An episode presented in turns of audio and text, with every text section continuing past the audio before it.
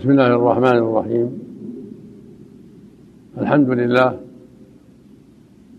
والصلاة والسلام على رسول الله وعلى آله وأصحابه ومن اهتدى بهداه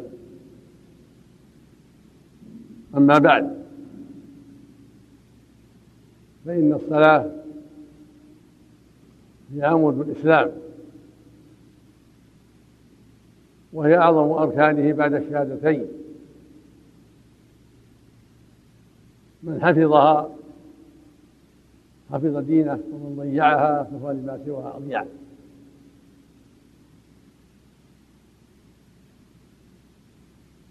ولعظم شأن الصلاة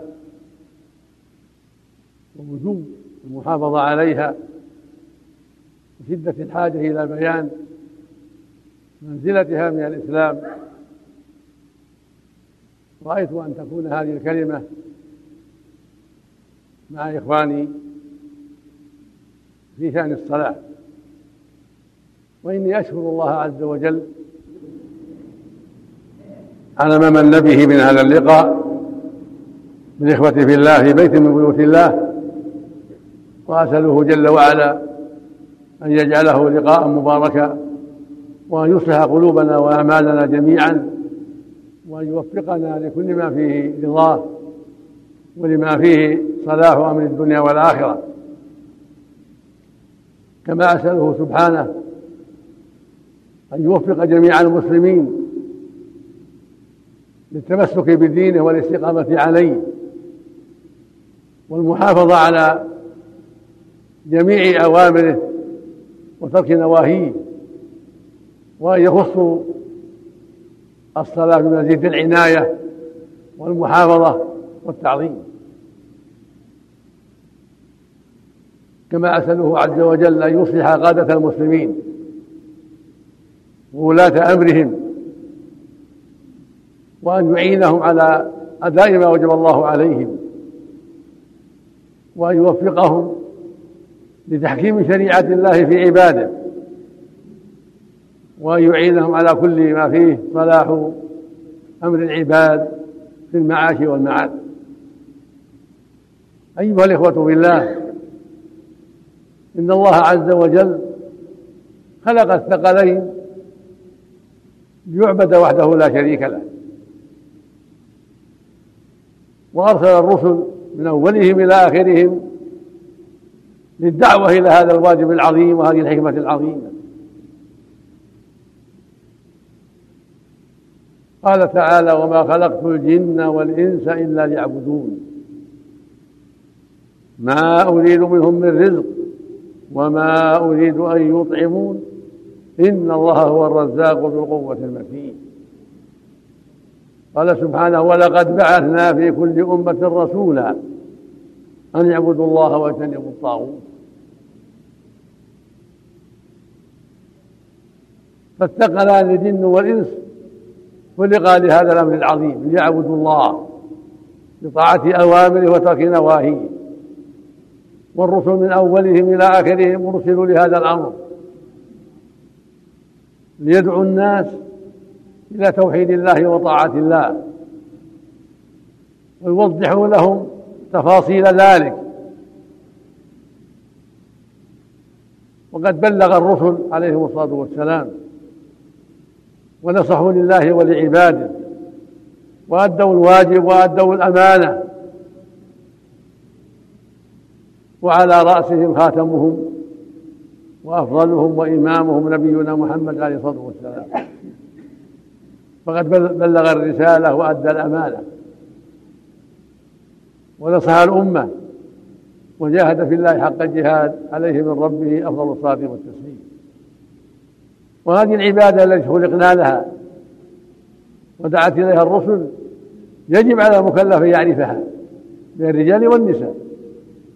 يجب على الرجال والنساء جميعا المكلفين أن يعلموا هذه العبادة وتفاصيلها حتى يؤدوا ما وجب الله عليهم على علم وبصيرة وإخلاص وحتى يدعوا ما نهى الله عنه على بصيرة وعلم. وما خلقت الجن والإنس إلا ليعبدون. هذه العبادة هي الإسلام هي الإيمان هي التقوى هي الهدى هي البر هي طاعة الله ورسوله. هذه العبادة. فسرها ربنا عز وجل في كتابه الكريم بآيات كثيرات. وفسرها نبيه صلى الله عليه وسلم في أحاديث كثيرة.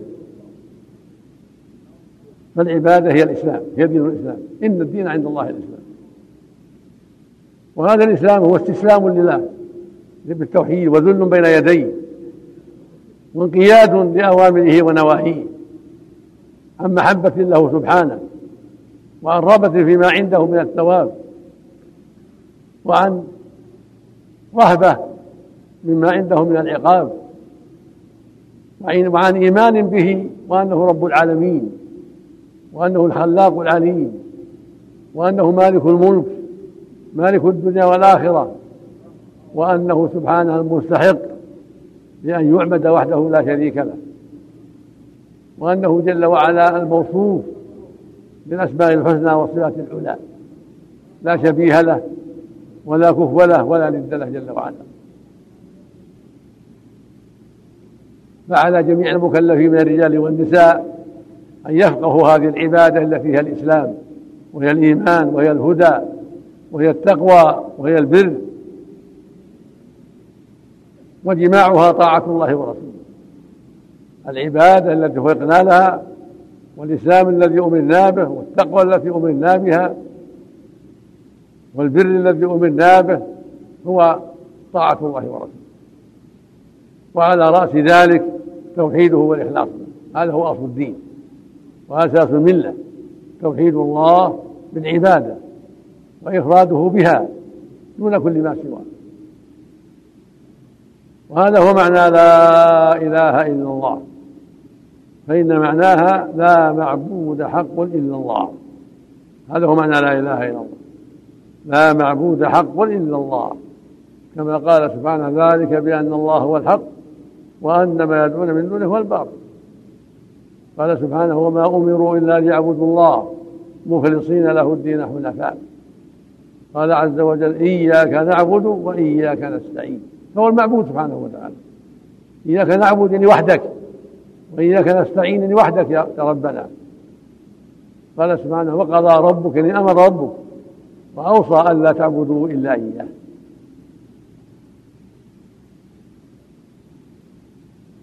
فعلى جميع المكلفين أن يخصوه بالعبادة. بدعائهم خوفهم ورجائهم وصلاتهم وصومهم وزكاتهم وحجهم وغير هذا من العبادات. ذبحهم ونذرهم وجميع ما أمر الله به ورسوله.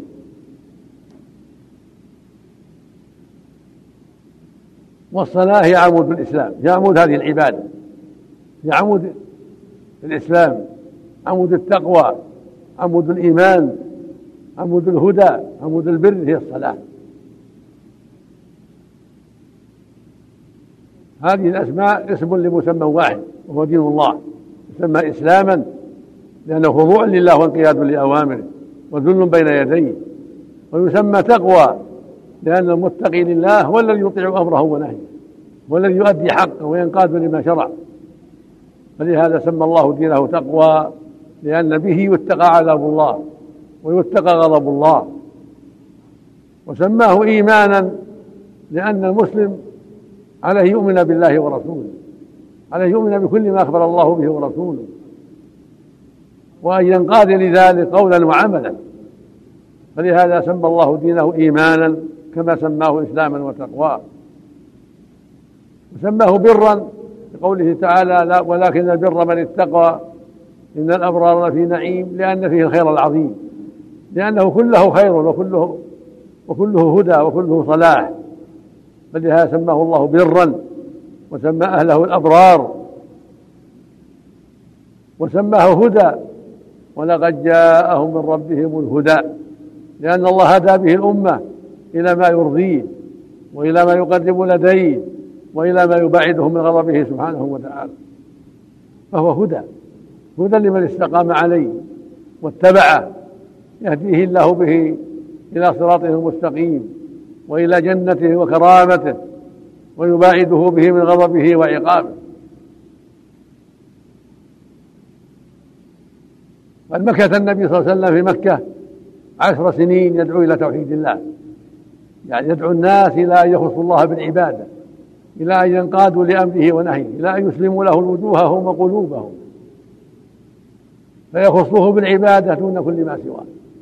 ويدع الشرك وعبادة الأصنام والأوثان والأشجار والأحجار والكواكب والملائكة وغير ذلك. عشر سنين يدعو الناس إلى توحيد الله إلى إخلاص العبادة لله وحده.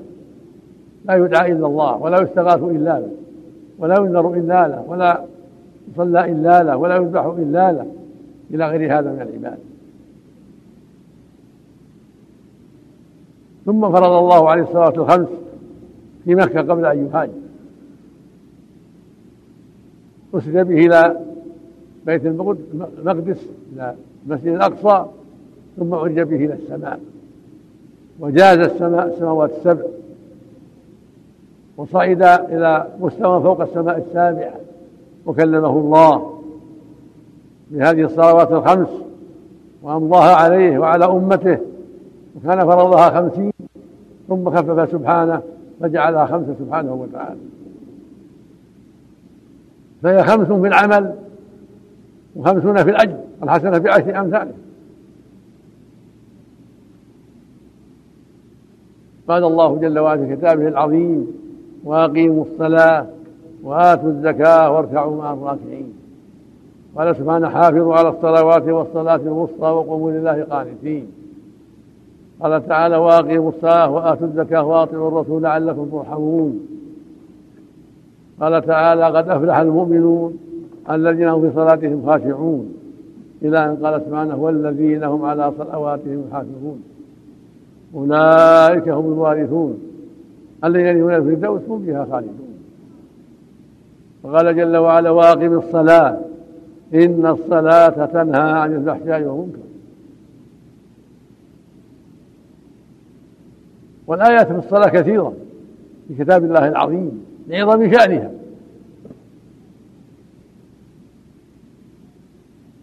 والنبي صلى الله عليه وسلم لما سأله جبرائيل عن الإسلام قال الإسلام أن تشهد أن لا إله إلا الله وأن محمدا رسول الله وأن تقيم الصلاة وتؤتي الزكاة وتصوم رمضان وتحج البيت. فسره فسر له الإسلام بأركانه العظام. هذه أركانه. ويدخل في الإسلام كل ما أمر الله به ورسوله. كله داخل في الإسلام. لأنه انقياد لله وذل لعظمته وأداء لحقه. كما أنه يدخل في الإسلام ترك ما نهى الله عنه من جميع المعاصي. ترك المعاصي طاعة لله وتقربا إليه ومن الإسلام أيضا. ومن الإيمان والهدى.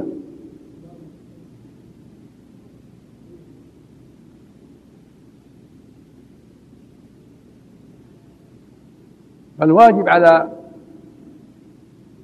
جميع المكلفين أن يحافظوا على ما خلقوا له من توحيد الله وطاعته وأن يتواصوا بذلك وبترك ما نهى الله عنه ورسوله أينما كان. وعلى رأس ذلك شهادة أن لا إله إلا الله وأن محمدا رسول الله. الواجب التواصي بتوحيد الله والإخلاص له. وتحقيق شهادة أن لا إله إلا الله وتحقيق شهادة أن محمدا رسول الله باتباعه والإيمان به وتصديقه وأنه رسول الله حقا إلى جميع الثقلين وأنه خاتم الأنبياء ليس بعده نبي. ثم يلي ذلك الصلوات الخمس فيعود بالإسلام ومن الركن الأعظم بعد الشهادتين.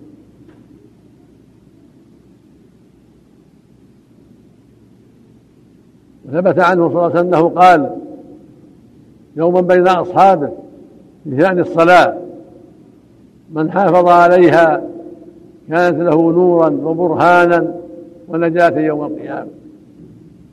ومن لم يحافظ عليها لم يكن له نور ولا برهان ولا نجاة. وحشر يوم القيامة مع فرعون وهامان وقارون وأبي بن خلف نسأل الله العافية.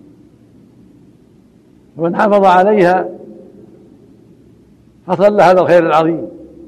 كانت له هذه الصلاة نورا في الدنيا والآخرة وبرهانا دليلا إلى الحق ونجاة يوم القيامة من جميع الشرور من غضب الله وعقابه. لأن من حافظ عليها استقام دينه وترك ما حرم الله عليه. فهي تنهى عن الفحشاء والمنكر. من أقامها كما أمر الله دعته إلى فعل ما أوجب الله وترك ما حرم الله. فإنها تكون له نورا وبرهانا ونجاة يوم القيامة. لأنها تدعوه إلى أداء ما أوجب الله وترك ما حرم الله.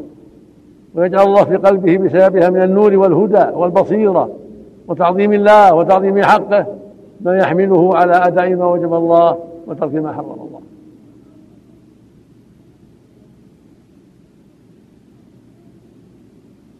ومن لم يحافظ عليها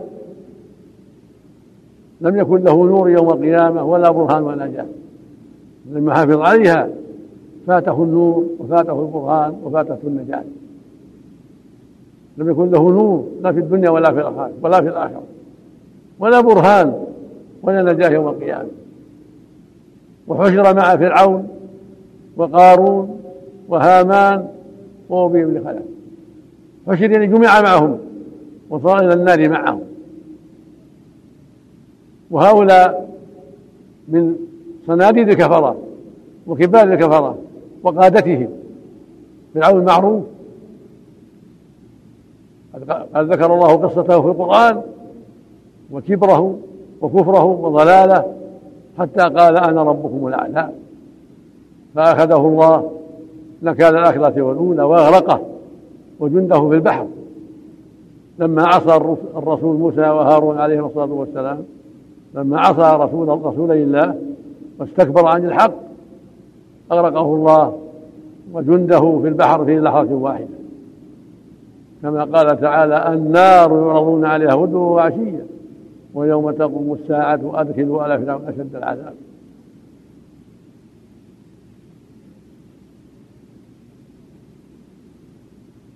وإنما يحشر يوم القيامة من ضيع الصلاة مع هؤلاء لأنه إن ضيعها من أجل الرياسة والملك والإمارة شابه فرعون فيحشر معه يوم القيامة إلى النار.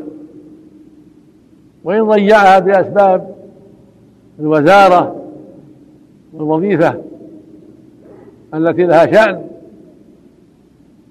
فإنه يحشر يوم القيامة مع هامان وزير فرعون وإن ضيعها من أجل المال والشهوات حشر مع قارون الذي غره ماله وأطغاه حتى تكبر عن الحق وحتى استكبر عن اتباع موسى عليه الصلاة والسلام. فخسف الله به وبداره الأرض.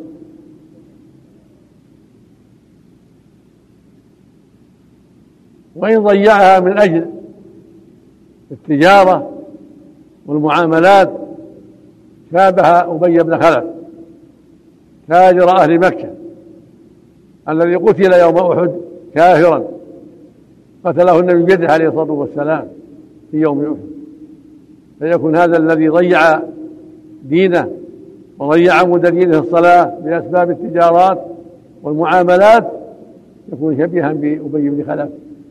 الذي غره ماله وتجارته وأقعده عن اتباع الحق حتى هلك مع الهالكين على كفره وضلاله. فمن ضيع الصلاة بأسباب ذلك بأسباب التجارة والمال حشر مع أبي بن خلف. وروى مالك رحمه الله دار الهجرة في زمانه في موطئه عن نافع مولى ابن عمر. رحمه الله. قال كان عمر رضي الله عنه يكتب إلى عماله إلى أمرائه ويقول لهم إن أهم أمركم عندي الصلاة. إن أهم أمركم عندي الصلاة.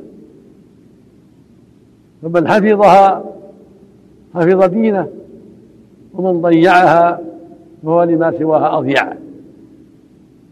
ولما طعن قبل أن يموت رضي الله عنه كان يقول للناس الصلاة الصلاة.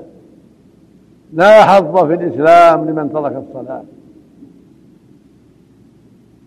ويقول النبي صلى الله عليه وسلم في الحديث الصحيح بين الرجل وبين الكفر والشرك ترك الصلاة رواه مسلم الصحيح.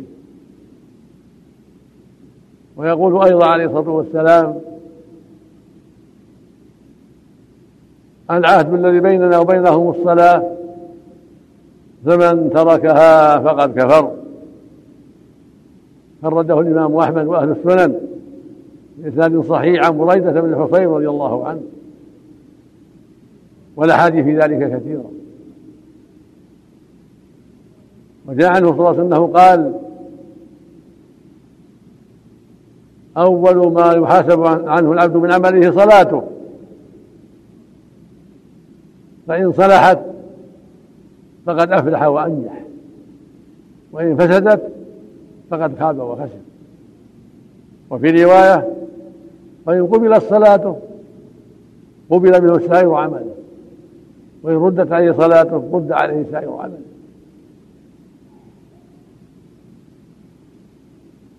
فالأمر عظيم.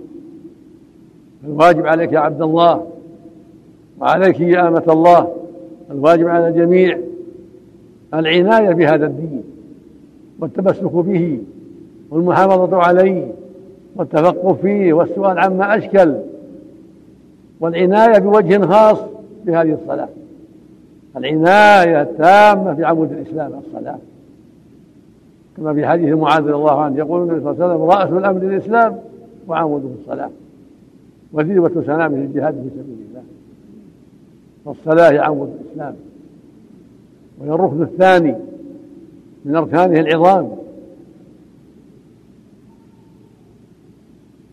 فعلى المسلم أن يعنى بها وأن يحافظ عليها وأن يتفقه فيها حتى يؤديها على وجه شرعي. حتى يؤديها الوجه الذي شرعه الله بالطمأنينة والإقبال عليها وأدائها كما شرع الله. بركود وطمأنينة. خشوع. كما قال تعالى قد أفلح المؤمنون الذين هم في صلاتهم خاشعون. فعليك أن تعنى بها وأن تؤديها كما أمر الله. إذا دخلت فيها تدخلها بخشوع قلب وحضور قلب وتقرأ بطمأنينة وتدبر ثم تركع وتطمئن في ركوعك ولا تعجل وتقول سبحان ربي العظيم سبحان ربي العظيم سبحان ربي العظيم. سبحانك اللهم ربنا وبحمدك اللهم اغفر لي. سبوح قدوس رب الملك والروح كل هذا مشروع في هذا الركوع. والواجب مرة سبحان ربي العظيم. ولكن هذه الأشياء من كمال الركوع. ثم ترفع تقول قائلا سمع الله لمن حمد إذا كنت إماما. أو منفردا. وإن كنت مأموما قلت عند الرفع ربنا ولك الحمد. أو اللهم ربنا لك الحمد. وتكمل حمدا كثيرا طيبا مباركا فيه من السماوات ومن الأرض ومن ما بينهما ومن أماكن من بعد. مع الطمأنينة وعدم العجلة. تعتدل ولا تعجل. سواء كنت إماما أو مأموما أو منفردا وكان النبي يزيد في بعض الأحيان يقول أهل الثناء مجد أحق ما قال العبد وكلنا لك عبد اللهم لا مانع لما أعطيت ولا معطي لما نسأل ولا ينفع ذا الجد منك. والواجب ربنا ولك الحمد أو اللهم ربنا ولك الحمد. والبقية سنة. يشرع لك المحافظة عليها والطمأنينة وعدم العجل. أما الطمأنينة فلا بد منها ركن لا بد من الاعتدال والطمأنينة. لأنه عليه عليه الصلاة والسلام رفع من الركوع اعتدل حتى يرجع كله فقار إلى مكانه وحتى يقول القائل قد نسي من اعتداله وطوله عليه الصلاة والسلام. وهكذا إذا سجد يعتدل على ويسجد الأعضاء السبعة الجبهة والأنف والكفين والركبتين وأطراف القدمين ويعتدل. ولا يعجل ويقول سبحان ربي الأعلى سبحان ربي الأعلى سبحان ربي الأعلى. سبحانك اللهم ربنا وبحمدك اللهم اغفر لي. سبوح القدوس. رب الملائكة والروح ويدعو في سجوده. الدعاء في السجود مطلوب. يقول النبي صلى الله عليه وسلم أقرب ما يكون عبد من ربه وهو ساجد فأكثر الدعاء. ويقول صلى الله عليه وسلم أما الركوع فعظموا فيه رب وأما السجود فاجتهدوا في الدعاء. فقبل أن يستجاب لكم. يعني حري أن يستجاب. فيطمئن في سجوده. ويدعو ما يسر الله من الدعاء ويقول سبحان ربي الأعلى سبحان ربي الأعلى سبحانك اللهم ربنا وبحمدك اللهم اغفر لي. سبوح القدوس رب الملائكة والروح. والواجب سبحان ربي الأعلى. الواجب مرة وإذا كرر فهو أفضل ثلاثا أو أكثر مع الطمأنينة والركود والاعتدال وعدم العجلة. ويدعو ما يسر الله. وكان من دعاء النبي صلى الله عليه وسلم في السجود كان من دعائه عليه الصلاة والسلام في السجود. اللهم اغفر لي ذنبي كله دقه وجله وأوله وآخره وعنته وسره هذا من دعائه عليه الصلاة والسلام. ثم يرفع مكبرا ويجلس من السجدتين ويعتدل ويقول رب اغفر لي رب اغفر لي اللهم اغفر لي واهدني واجبرني وارزقني وعافني ويطمئن ولا يعجل إلى السجدتين. حتى يرجع كل فقر إلى مكانه. والواجب مرة رب اغفر لي والتكرار والزيادة أمر مشروع وكمال. وهكذا يكمل صلاته بالطمأنينة وأداء ما شرع الله فيها. ولما صلى بعض الناس والنبي ينظر إليه ولم ولم يطمئن أمره أن يعيد. في يوم من الأيام كان النبي جالسا في المسجد فدخل رجل فصلى والنبي يلاحظه ويراقبه. فلما فرغ دعاه فقال أرجع فصلي فإنك لم تصلي. لأن نقرها حتى فعل ثلاث مرات. كل مرة يقول له ارجع فصلي فإنك لم تصل. من أجل النقر. فلما جاء بالثالثة قال والذي بعثك بالحق. والذي بعثك بالحق نبيا ما أحسن غير هذا. فعلمني. فقال له النبي صلى الله عليه وسلم إذا قمت إلى الصلاة فأسبغ الوضوء ثم استقبل القبلة فكبر. ثم اقرأ ما تيسر معك من القرآن. ثم اركع حتى تطمئن راكعا. ثم ارفع حتى تعتدل قائما. ثم اسجد حتى تطمئن ساجدا. ثم ارفع حتى تطمئن جالسا ثم اسجد حتى تطمئن ساجدا ثم افعل ذلك في صلاتك كلها. هكذا وجهه النبي صلى الله عليه وسلم. وهذا التوجيه لنا جميعا وله مباشرة ولكنه توجيه للحاضرين جميعا ولمن يأتي بعدهم إلى يوم القيامة. هذا توجيه الأمة كلها.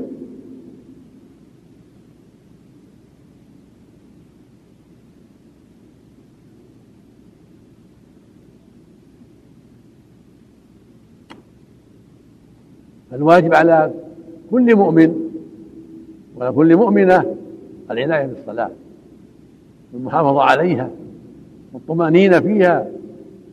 فرضا كانت أو نفلا والفرض أهم.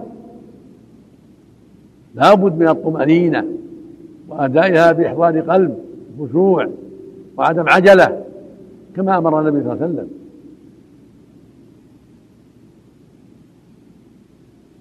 فأنت يا عبد الله. مخلوق لهذا الأمر؟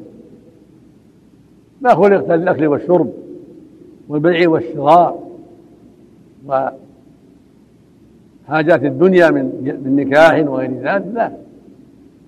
أنت مخلوق لطاعة الله وعباده. مأمور بذلك. وما يسر الله لك من الأرزاق والنعم والصحة. فعون لك على هذا الواجب. عون لك. فاحمد الله على ذلك.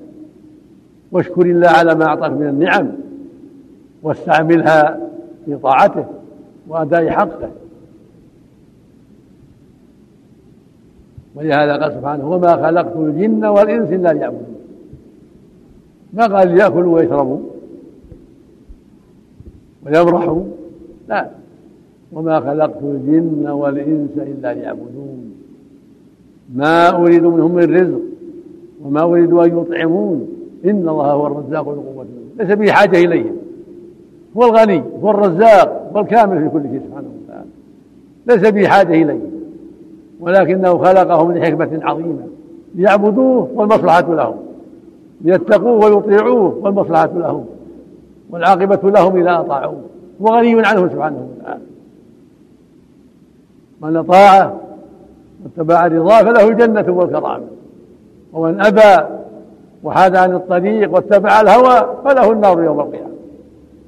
قال تعالى فأما من طغى وآثر الحياة الدنيا فإن الجحيم هي المأوى. وأما من خاف مقام ربه ونهى النفس عن الهوى فإن الجنة هي المأوى.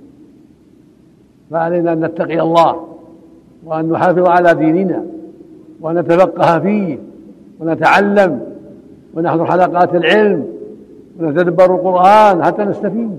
كل واحد منا الرجل والمرأة. كل منا يتدبر ويتعقل والذي لا يقرأ يستمع. يستمع القارئ ويستمع في إذاعة القرآن يسمع. حتى يستفيد حتى يتدبر حتى يعرف ما خلق له. كل واحد منا عليه يتعلم ويلزمه أن يتعلم ما لا يسعه جهله حتى يعرف دينه حتى يعرف الذي خلق له. ما هي العبادة التي خلقت لها؟ لابد أن تعرفها وتعلمها وتسأل عنها أهل العلم. تحضر الدروس تسمع الخطب تسمع المحاضرات الأشرطة المفيدة من أهل العلم. وهكذا برنامج نور على الدرب برنامج مفيد. يذاع كل ليلة وبين المغرب والعشاء من نداء الإسلام ومن إذاعة القرآن. هو برنامج عظيم النفع مفيد. فأنا أوصي جميع المسلمين والمسلمات أوصي الجميع باستماعه والاستفادة منه وهكذا أوصيهم قبل ذلك قبل كل شيء بالعناية بالقرآن تدبر القرآن وسؤال الله الثبات على الحق وسؤال أن يفقهك وأن يعينك تسأل ربك. تضرع إلي أيها المؤمن وأيها المؤمنة. تسأل ربك تضرع إليه. أن يمنحك الفقه في الدين. وأن يعينك على ذكره وشكره. الله يقول سبحانه ادعوني أستجب لكم. وإذا سألك عبادي عني فإني قريب. أجيب دعوة الداء اذا دعان فعلى كل واحد منا يتربى أن يعينه وأن يمنحه الفقه بالدين وأن يبصره بحق الله عليه وأن يرزقه من يعينه على ذلك ويفقه يقول النبي صلى الله عليه وسلم الحديث الصحيح من يريد الله به خيرا يفقهه في الدين. متفق على صحته. حديث عظيم.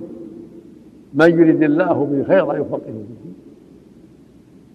دليل على أن العبد إذا أراد الله به خيرا فقهه في الدين وعلمه واجتهد وتبصر. وإذا أعرض وغفل هذه من الدلائل على أن الله ما أراد به خيرا نسأل الله العافية. فاتق الله يا عبد الله وتعلم وتفقه. ويقول صلى الله عليه وسلم في الحديث الصحيح من سلك طريقا يلتمس فيه علما سهل الله له به طريقا الجنة. رواه مسلم الصحيح. كتابة العلم وحضور حلقات العلم والدراسة للعلم والسؤال كله من طرق العلم كله من طرق الجنة. حضورك حلقة العلم. واستماعك حلقة العلم والخطبة الجمعة والإنصات لها والسؤال عما أشكل عليك بالهاتف بالتلفون أو بالمكاتبة أو بالمشافهة كله من طلب العلم كله من طرق الجنة. من سلك طريقا يلتمس فيه علما سهل الله له به طريق الجنة. فعلى كل مؤمن وعلى كل مؤمنة أن يسلك طرق الجنة يسلكوا طرق الجنة. يسألوا عليه من يسألوا ويتعلموا ويتفقهوا من طريق التلفون الحمد لله ميسر؟ من طريق الكتابة؟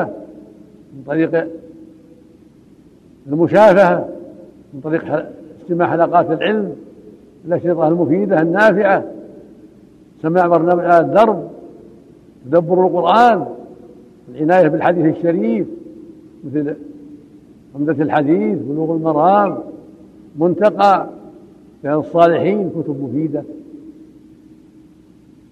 تقرأ في المجلس يقرأها طالب العلم على أهله يعلمهم يوجههم يفيدهم.